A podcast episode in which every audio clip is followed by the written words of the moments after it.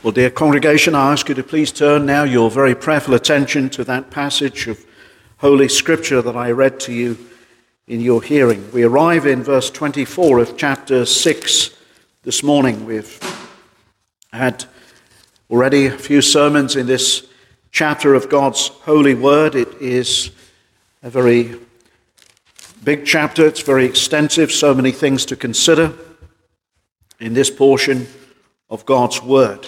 Here in the Old Testament, the prophet Elisha is ministering. Elijah, the one who has gone before him, has gone up into heaven, and the Lord has received him. Israel is a very poor state spiritually now. The king really is, as we saw last week, what we could call a practical atheist. He had the scriptures, he had the prophet, but he wasn't really a saved man. He was an unregenerate man. All of God's people, of course, they are not perfect, but they do believe in the eternal God that He does do wonders. And we read of a tremendous thing that the Lord did here for Israel in these dark days of apostasy. The Lord, of course, is bringing, as He promised in Deuteronomy, judgments upon the people of Israel if they forsook Him. And the Lord is keeping this nation and has kept that little nation, Israel, even to this day. The Lord has sustained that nation. And the Lord is sustaining Israel here now during these dark days. And uh, we remember from chapter 5 how even the Lord had brought the Syrians upon Israel and was giving success to Naaman, the captain of the Syrian army, by the hand of the Lord and how the Lord even had mercy upon Naaman and yet sent Naaman back to Syria as a believer. How wonderful the Lord is, how merciful the Lord is. And here we see this city of Samaria, now Samaria, the capital of Israel in the north, the ten tribes under siege. Under siege because Ben Hadad, despite all that he has shown, Remember how even the Lord healed, as I just mentioned a moment ago, his servant, or the general of the army, Naaman. And remember how in the beginning of this chapter, still Ben Hadad, he wages war against Israel, and yet, despite the very fact that it is shown to Ben Hadad that God had revealed the military intelligence of Syria his plans to try to defeat Israel, God had revealed it to Elisha. And time after time, his plans were exposed. And even, remember what happened in 2 Kings, how the Syrian army came out against Elisha, surrounded the city of Dothan, and revealed to the servant of Elisha, that there was a multitude, a host of angels around them. And how, when the Syrian army came down to Dothan, the Lord blinded the eyes of the Syrian army and brought the Syrian army right into the heart of the city of Samaria, subdued them. And even the king of Israel saw the entire Syrian army there and they didn't know what to do. The king, wanting to smite the, that Syrian army, said to Elisha, Shall I smite them? Shall I smite them? And Elisha, knowing the law of God, that if the enemy presented no enemy, no difficulty or no danger, they were to show mercy. And they were shown mercy. Bread and water were given to them. But they were led away back into their own land of Syria, shamed, weren't they? Shamed by what God had done. They could have slain them. And it was shown to Ben Hadad that God will always be the victor over these things. God will always destroy his enemies. And my friends, the greatest fear a man should have is to be against the Lord God of Israel, to be against him. because no one can stand against the Almighty. The Lord says, Is there anything too hard for me? I am the God of all flesh. Is there anything too hard for me? And so God, by Elisha, was not only revealing the secrets of this wicked king Ben Hadad, king of the Syrians, the secrets of his heart, and the discussions that he was having with these military leaders in his bedchamber, and sent him and his troops away absolutely shamed. And yet we read, astoundingly, that the same king rises up again. Can you believe it? The hardness of the human heart. That he rises up again against the people of Israel, against Elisha, and against the God of all heaven and earth. It is amazing. Verse 24, and it came to pass after this, verse 24, that Benhadad, king of Syria, gathered all his host and went up and besieged Samaria. But look at the previous verse. We saw it last week. This is when Elisha sent people away, and the king prepared bread and water for the people. We read, and he prepared a great provision for them. That's the Syrian army. And when they had eaten and drunk, he sent them away, and they went to their master. So the bands of Syria came no more into the land of Israel. It's quite humbling, isn't it, when we see this? There are no more marauding squads. But then, after a little while, this king begins to get brazen again. And they all come against Israel. They besieged or sieged Samaria. They surrounded the city, and the intent there is to try to starve the people of Samaria to death. Now, of course, sadly, even now, the people, many of them in Israel, had not repented of their sins. And God had warned, had He not, in Leviticus 23 and also in Deuteronomy 28, that if they forsook the living God, He will bring these great chastisements upon them.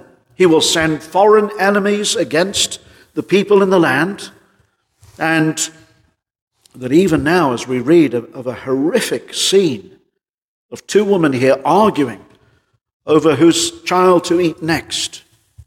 And this, as we will see from Holy Scripture, God had predicted would happen, that they would eat their own children. But God is yet merciful. God is very merciful, my friends, and we will see the mercy of God in this chapter. Well, it is amazing. What is going on in all of these chapters? We see the big picture, the bird's eye view here. What is God doing? Well, God is using a wicked king to afflict and punish another wicked, idolatrous king. He's using Ben Hadad to afflict here Jehoram. And so that even the nation might even know God's mercy. It's astounding how God works, friends. His ways are wondrous, His wisdom past our understanding. This story, my friends, demonstrates the inscrutable and unsearchable wisdom and power of Almighty God. We sang in that Psalm 46 the Lord reigns, and the Lord governs all things. He brings wars to an end, He makes wars. That is because he lets men do what they really want to do in their own hearts. God never puts the evil disposition in a man's heart. But when God removes common restraints, you just see what the human heart is capable of. And that we will see. Never take your eyes off this. Never blame God for the wicked perpetrations of men in this world. God is never to blame for men's sins. And when you see wickedness in the world, you need to remember this. Whenever there's peace, God is the cause of the peace. Where there's wickedness, it is simply God removing his common restraints from society. Two wicked kings here. A nation, that needs chastening because they're not listening to the prophets. And it's amazing here God, without compromising his own purity, he uses wicked people to bring about his holy purpose. Now, this is tremendous. I hope we see it this morning. It's a marvelous truth. It's such a comforting truth. God does it. He did it then. He can even do it now in the year 2023. Well, we need to divide the story here. I want us to consider various things. We see this awful scene now. King Jehoram, he walks upon the wall of Samaria and he sees, you've got to imagine the picture. The Syrian army have sieged the city. They are lying, of course, the, the, you would have big city walls like Jerusalem. The enemy, the Syrians, are camped outside of Samaria and they are practically trying to starve the people to death. Not only was there, we read here, a famine, and there was a famine in, in uh, Samaria, but the, there was also now, and this is also part of God's chastening of the nation, there is the enemy, which even God has allowed to come upon Samaria. And we see here a donkey's head is sold for 80 shekels of silver. That's an extraordinary amount of money. Now, as we will see, the Jews weren't allowed to eat donkeys' heads. We'll see there's a law in Scripture. And then, if that's not enough, imagine doves' droppings, half an ounce, sold for five months' wages. It's an unimaginable scene. People are starving. And this is all part of God's judgment. You see, God is by all of these things, he's reminding the people that God hates sin. And if the people, we know from Scripture, will repent of their sin and cry out to the Lord and confess their sin, God will have mercy. You're such a gracious God. So, what is the Lord doing? We know this. God is bringing woe upon woe upon this nation as he promised to do in Deuteronomy chapter 28. If you just turn there with me now, Deuteronomy 28, verse 25. We read there, The Lord shall cause thee to be smitten before thine enemies. Thou shalt go out one way against them and flee seven ways before them, and shall be removed unto all the kingdoms of the earth. That's eventually what happened to Israel. They became dispersed in uh, 722 BC, that happened much later on.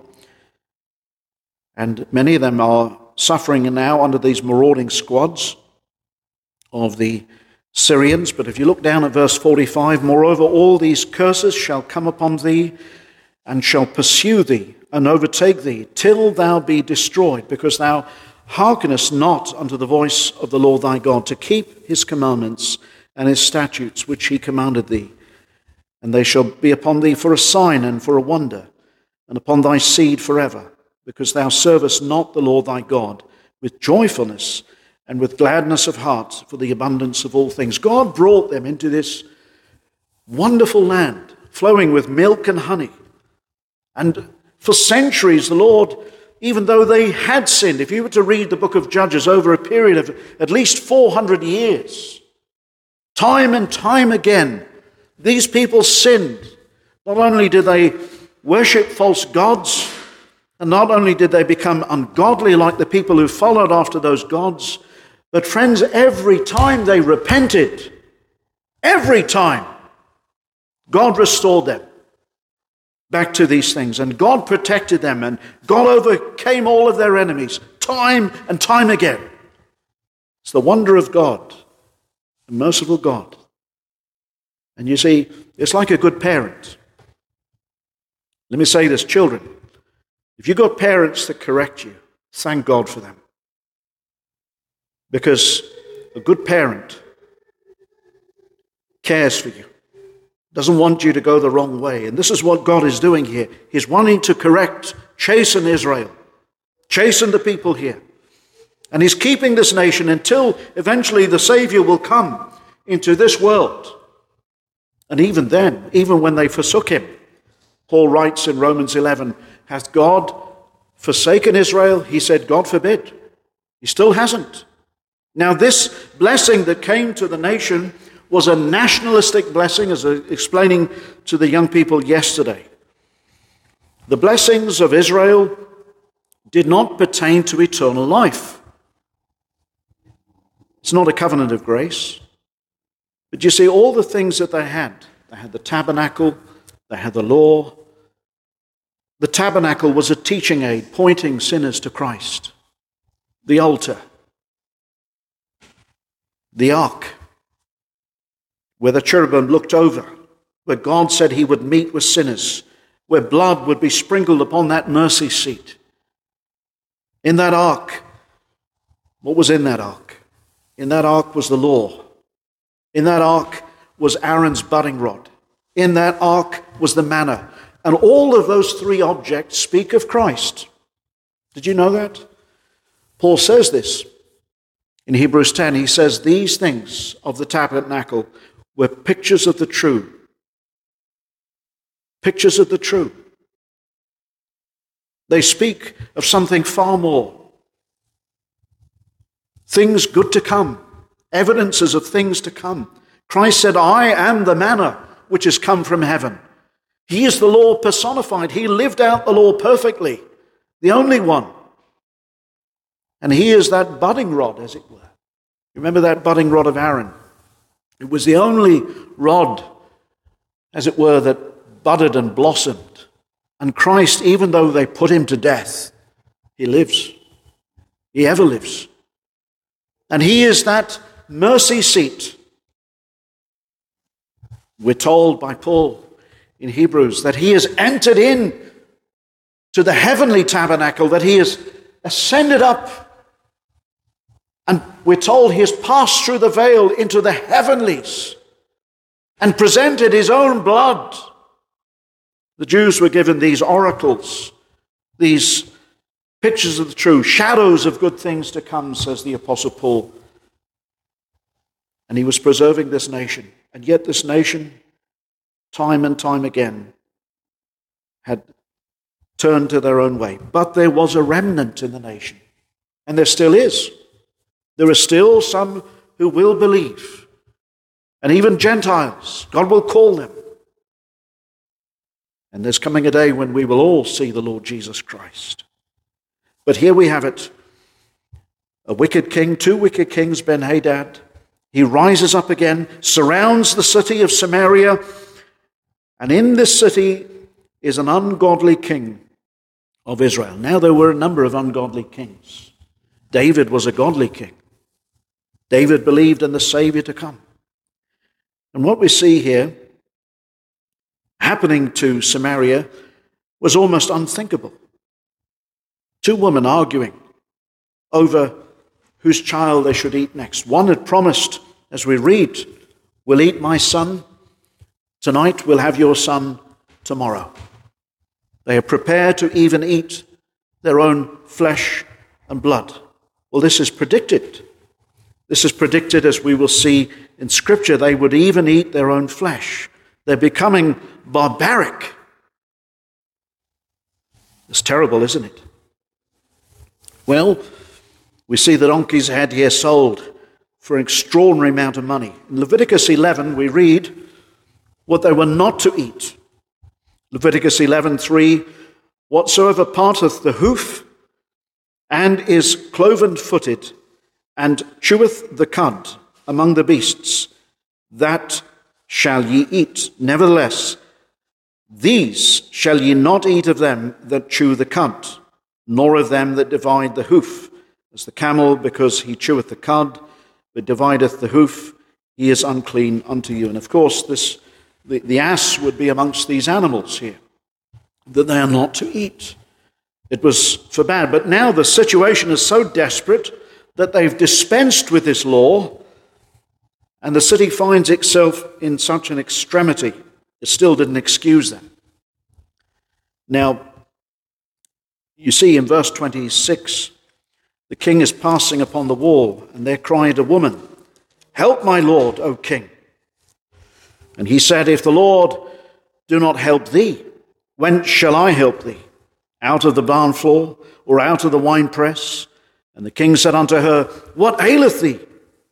And she answered, This woman said unto me, Give thy son that we may eat him today, and will eat my son tomorrow. So we boiled my son, and did eat him. And I said unto her on the next day, Give thy son that we may eat him. And as she hath hid her son. So here again, the city, as I mentioned, is practically being starved to death by these enemies. And uh, this is what the Lord said in Leviticus 26. You may wish to turn there, Leviticus 26, 27. This is a stark warning, and the people ought to have heeded this way back. It didn't excuse what the people were doing here. I think the godly, truly, would not eat their children. They'd rather starve to death and die. Because it's forbidden. Cannibalism is forbidden in Scripture. Clearly, they barred passing these laws here. Leviticus 26, 27. And if you will not for all this hearken unto me, but walk contrary unto me, then I will walk contrary unto you also in fury. And I, even I, will chastise you seven times for your sins. And ye shall eat the flesh of your sons, and eat the flesh of your daughters shall ye eat. And I will destroy your high places, and cut down your images, and cast your carcasses upon the carcasses of your idols, and my soul shall abhor you. Now, many people say, well, we blame God.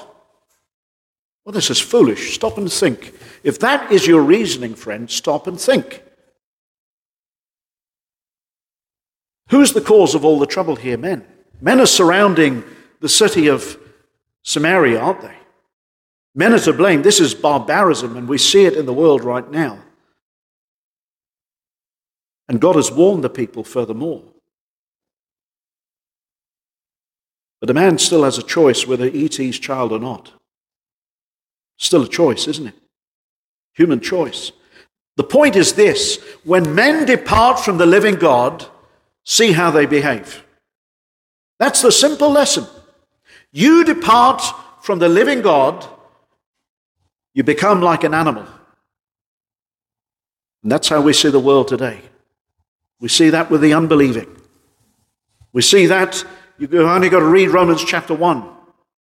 Men with men, woman with woman. Don't blame God on the state of the world. It's man's heart, my friends. That's the cause of all the, the trouble in this world. When we read our Bibles, we better read them right. We better read everything in context. Don't ever blame God for the world's wickedness. And by the way, this is not a pagan country here, this is Israel. But this was Israel that had Baal worship, and this is what it's now reduced to. And this is, by the way, not the last time mothers will eat their children. Because we, we know later on, in AD 70, I mean, Flavius, Flavius Josephus tells us that men resorted to this just after the Lord Jesus Christ.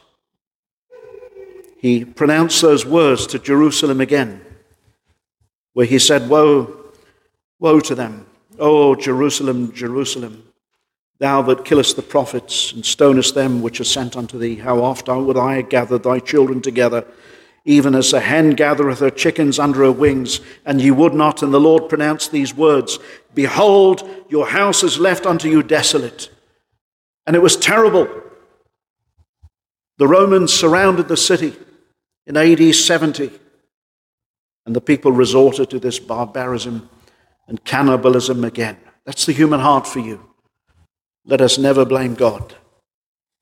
Without God, my friends, we become animals. This is a warning. When God withdraws certain things, we really see how wicked the human heart is. So notice here, Jeroboam, or Jehoram, should we say, he tears his clothes. It really, it's an expression of horror. He's grieved at all that he sees here. And uh, we notice verse 30 and it came to pass when the king heard the words of the woman that he rent his clothes and he passed by upon the wall. And the people looked, and behold, he had sackcloth within upon his flesh. Underneath his kingly garments, he was wearing sackcloth. He was concealing his supposed repentance, concealing it. He ought to have, like the king in Nineveh, repented in sackcloth and ashes. He should have been an example to the people, but he wasn't. Proud. The wicked king here becomes enraged at the desperate state of things, and in a temper, he tears his garment, exposes that underneath he has this sort of pretense. It is a pretense. In pride, he was hiding his alleged repentance, which ought to have been genuine and public, but it was not. He's not an example to the people. Instead of repenting, like Ahab, he blames Elisha. What we have here, notice, really it's penance. And the Catholics even do this. They have something called a cilice that they put underneath their clothes. And they maybe even think that, oh, well, God will, God will see this. It's good enough. There's no humility here. You see, sackcloth was meant to be an outward sign of the humbling of the soul of the one that had sinned. They had all sinned, and particularly this king. So underneath, he's concealing his guilt. Underneath, he is concealing his sin. There was no giving up of his royal dignity. Nothing of that. No shame in this man. If you just turn to the book of Jonah, chapter 3, verse 5, we see how very different it was there. Remember when Jonah was commanded to go out and preach, God would destroy after 40 days. Jonah 3 5. So the people of Nineveh believed God and proclaimed a fast and put on sackcloth, from the greatest of them even to the least of them. That's all of them. For the word came unto the king of Nineveh, and he arose from his throne, and he laid, notice, his robe from him and covered him with sackcloth and sat in ashes. Now, if a Gentile king could do that, why couldn't this king? Because he's not saved. Because he's an unregenerate man. Because he's full of hypocrisy. And he thinks that he can fool God. But nobody can fool God, my friends. Nobody. And furthermore, you notice he's bitter toward Elisha. So it proves there's no real repentance there anyway. Verse 31 Then he said, God do so and more also to me if the head of Elisha, the son of Shaphat, shall stand on him this day. In other words, if Elisha's head's still on his body, God do the same to me if I don't put an end to that prophet. Does he sound like a man who's really repenting? Doesn't to me. Now, no doubt Elisha had called for true, open repentance. This man should have confessed before the whole nation that he was an ungodly king and he wasn't really trusting the Lord. And sorry for the state of the nation. But as far as this king was concerned, he had repented. And as far as he's concerned, it's not working. I've put on sackcloth, it's not working. And, and that's the attitude of so many. They do some outward thing, And they think God is pleased with that. But that's not repentance. And he's not calling anybody to repent either. He sees the awful scene of the, the, these women. They're arguing over the fact that this, this one woman won't now eat her child. They shared their child, her child before, now the other won't. And he's disgusted and he's really he's blaming God. And he's blaming Elisha. I've done this business that you said, Elisha, and nothing's happened. The situation hasn't turned. It's terrible. But Elisha sat in his house, verse 32, and the elders sat with him. And the king sent a man from before him. But ere the messenger came to him, and he said to the elders, See ye how the son of a murderer has sent to take away mine head. God had told Elisha that this man is, is coming toward him. You see how the Lord protects his servants, gives him information? And we see that the servant, he, he just heads back. And it's revealed as soon as he opens the door, he tells the messenger, I, I know why you've come. I know the reason. It reminds me of that time when the soldiers went to go and arrest the Lord Jesus Christ. And they came to him. And he, the guards return to the authorities and, and, and they say, Well, where is he? You, you, you were sent to, to arrest him. He said, No man ever spake like this man. And here he is now, perhaps this messenger convicted in his own mind that this is all wrong. Perhaps he had second thoughts. His conscience troubled him so much that surely he must have shuddered at the very fact that Elisha knew. Is it possible just to have that curtain close us a little bit?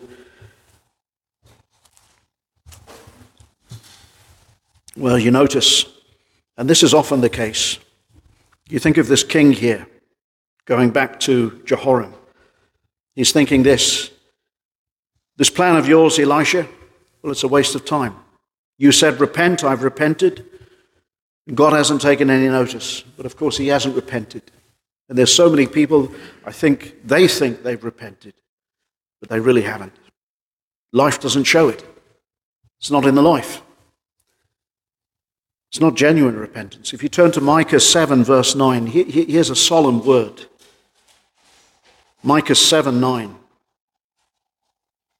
This is the difference between somebody that truly does repent and that is suffering under the chastening of God and yet is prepared to bear the indignation of God. Micah 7 9, I will bear the indignation of the Lord because I have sinned against him until he plead my cause and execute judgment or deliverance for me. He will bring me forth to the light, and I shall behold his righteousness. See what we read there? I will bear the indignation. What does that mean? It means whatever the Lord's going to chasten me with, I will wait I will wait on the Lord. I, I, you know, maybe my repenting isn't sincere enough. Maybe that's how God is having to deal with some people. It's not sincere enough. In fact, he's saying, this king is saying, Elisha, well, is, is really a liar. Yes, yes, I, I understand. Notice he says, yes, this is of the Lord. This is what this king says. I know it's of the Lord as we will see. But really, although he says it's of the Lord, I've had enough.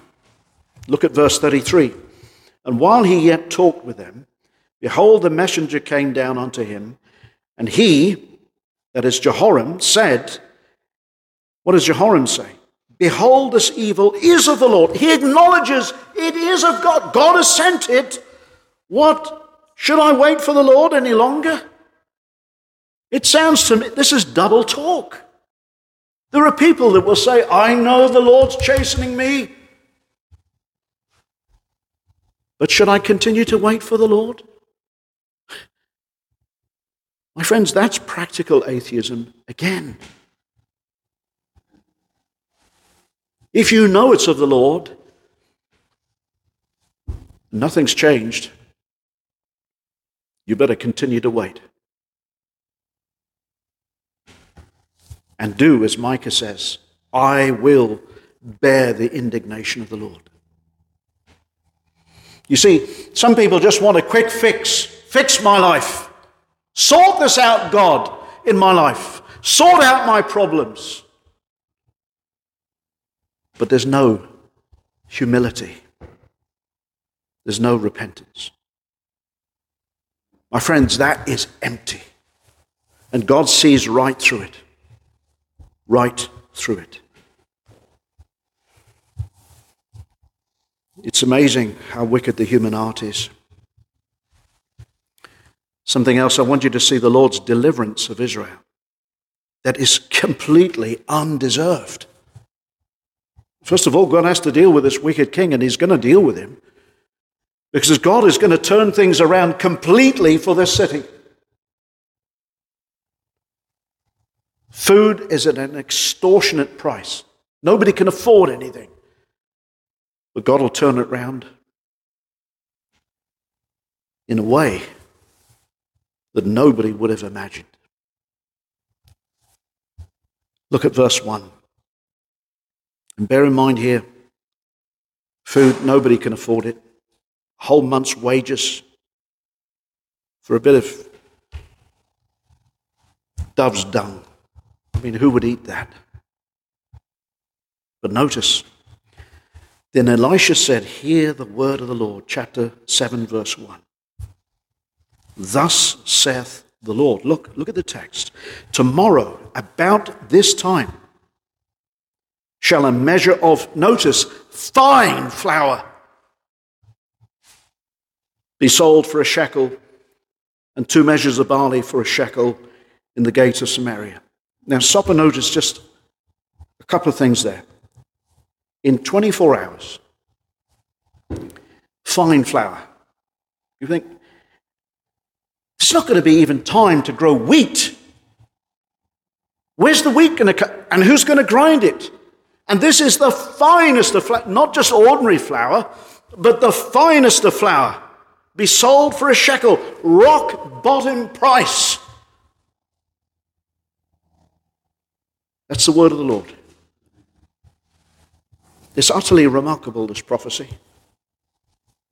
because there's no time for crops to be grown or anything. But you notice, secondly, prophecy disbelieved. We read here Then a Lord on whose hand the king leaned answered the man of God and said, Behold, if the Lord would make windows in heaven, might this thing be? Could it really, even if God could open heaven, might this thing be and he said, Behold, thou shalt see it with thine eyes, but thou shalt not eat thereof. You're going to see it, but you won't eat it. Why? Because God's judgment is coming on you. You're going to see it. You see all these people eat the finest of flour, but you're not going to partake in it. You see what the servant says, and even what the king agrees to. In fact, you'll see it with your own eyes, but you shall not eat thereof. It's an amazing deliverance, isn't it? Look at verse 3. And there were, and how God does it by the most unlikely people, leprous men, who, by the way, were outside the city. Outside the city of Samaria. That was the Jewish law. And uh, they desperate. I mean, there's a famine throughout the land now, not just in the city, but all around. So, what is their hope? Well, look at verse 4. Sorry, verse 3. And there were four lepers men, leprous men at the entering in of the gate. And they said one to another, Why sit we here until we die? If we say we will enter into the city, then the famine is in the city, and we shall die there. And if we sit here, we die also. They're saying we've got nothing to lose. So they what do they do? They rose up, verse 5, in the twilight to go into the camp of the Syrians. So a little way outside. And when they were come to the uttermost part of the camp of Syria, behold, there was no man there. And what's the explanation for that? Well, we're told in verse 6 and following that God did something amazing. And behold, thirdly, here, the intricacies of God's promise. Not only would he do this, but how he works it out. Flour didn't fall from heaven, but it came from a most unlikely source, from the Syrians. For the Lord had made the host of the Syrians to hear a noise of chariots and so on.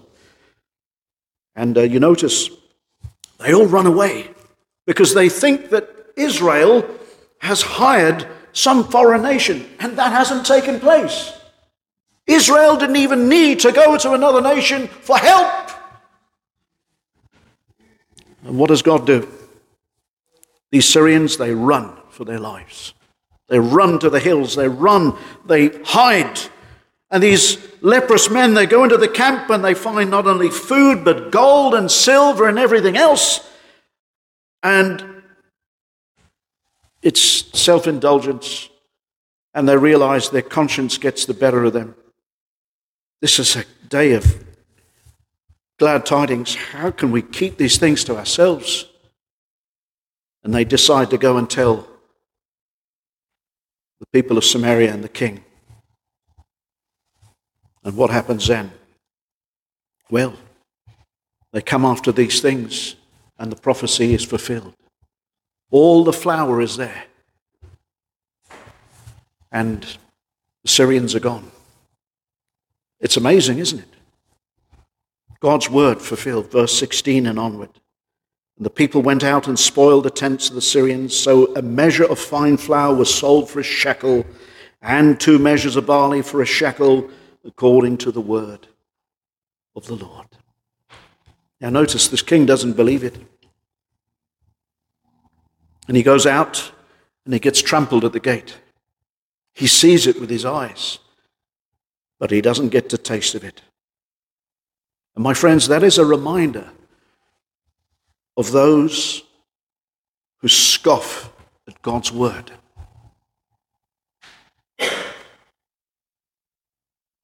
I'm amazed, my years of being a Christian,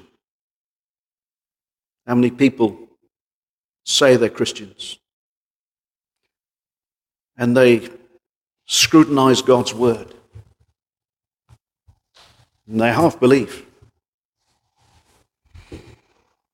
The problem is, if, if, if you really believe the Lord, you'll search His Word. And, and you'll try His Word. You, you, never, you never tempt God. It's, it's a sin, my friends, to tempt God. I believe God is the God of the impossible. I believe God sent His Son. That's the only way He could save this wretch of a sinner to live for me and die for me. That, that is the unspeakably wonderful there's no other way. All other religions, let me say, are proud because it's man earning his way up to God, which he could never do. But God did the unspeakable. He gave his son for crimes that I had done and for all of his people. That's my only hope.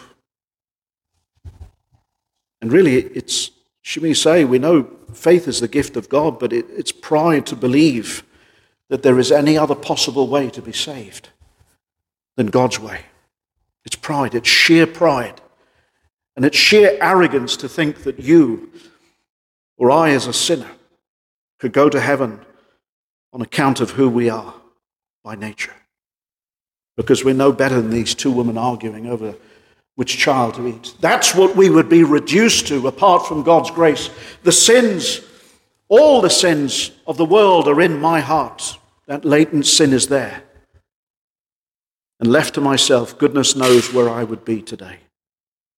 Goodness knows where I would be today. And I don't say that lightly. And if by God's grace you become a Christian, I think you'll eventually come to see that too. Apart from God, you would say with Paul, O wretched man that I am. Who shall deliver me from the body of death? This body of sin. Thanks be to God through Jesus Christ, who gave his unspeakable gift, so undeserved, to this people. From an ass's head to dove's dung to the finest of flour. In 24 hours. My friend, God could have done it in a millisecond. It's like He created the world. Jesus Christ is the bread of life. He is that finest of all flour and bread. He is that which the soul needs. It's a warning, too, to those who scoff at God's word. Look at Isaiah 65:13. Therefore, thus saith the Lord God Behold, my servants shall eat, but ye shall be hungry. Behold, my servants shall drink, but ye shall be thirsty. thinking here of this king who scoffed at God's word, who had a sham repentance. Behold, my servants shall rejoice, but ye shall be ashamed. Behold, my servants shall sing for joy of heart, but ye shall cry for sorrow of heart, and shall howl for vexation of spirit. Isaiah there is pointing to judgment and eternal perdition in hell. Many will sing, while others will weep forever and ever. I close with just a few points. My friends, repentance is not a work that merits favor with God. Let me say this repentance is not a work that merits favor with God, but it is a turning from sin and pride and is dependent solely on the mercy of God that is in Jesus Christ. That's it. Repentance is not something you, that merits anything with God. It's simply acknowledging that you have sinned against Almighty God, and the only hope is Jesus Christ. It's not a, repentance is not a substitute for righteousness. It's not righteousness. It is the right thing to do. Christ's righteousness is the only merit. It's the only merit. Yes, repentance is a good thing, and even that he gives. But the only true merit that we can have with God is the merit of his Son. It's the only hope for the sinner. The Bible speaks nothing of penance. Penance is works. I do some pain, and God acknowledges somehow some merit in me. My friends, it was the only, the only pain is that which Christ endured. His soul was made an offering for sin. That the Father is pleased with. Secondly, the Bible is very clear on this. The best of news is never believed by the unregenerate. Think of this wicked king. The best of news is not believed by the unregenerate. Why? Because men often judge God by their own wicked hearts and their own standards. When you see your sin for what it really is. You see what you really deserve. Trouble is, men think they deserve so much. You deserve nothing. Psalm 50, we're told, These things, says the Lord, hast thou done, and I kept silence. Thou thoughtest that I was altogether such as one as thyself.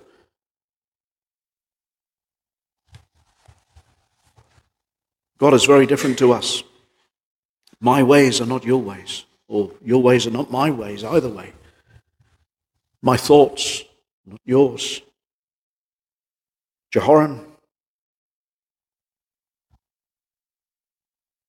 was thinking this could never be. I've tried all I can, but he half tried, didn't he? Half repentance. People try to look and use outward signs, but God looks in the heart, my friend. And He knows the heart. And it's only them that have been made, as it were, fools in this world's eyes, as they believe upon the Lord. The, the Bible tells us that the preaching of the cross is foolishness to them that perish. But my friends, that's the only hope. God the Son dying on the cross for his people. That's it. It's the power of God. Look at the men perishing in the wilderness. Moses, you put a, a, a serpent, make a brazen serpent, look and live.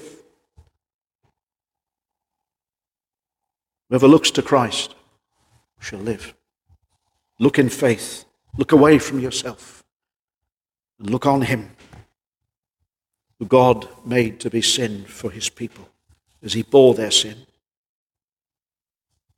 We're told by the Apostle Paul, God hath chosen those things that are despised. The only reason men believe is that they are chosen of God. That's it. And who are they? Very often, my friends, the most unlikely people you might think. And they, they know that. Why would God ever choose me? When somebody says, I know why God chose me, you know, God didn't choose him. Because he thinks there's some good in him. There's no good in us. Left to ourselves, we're monsters of iniquity. But by God's grace, we're saved. Amen.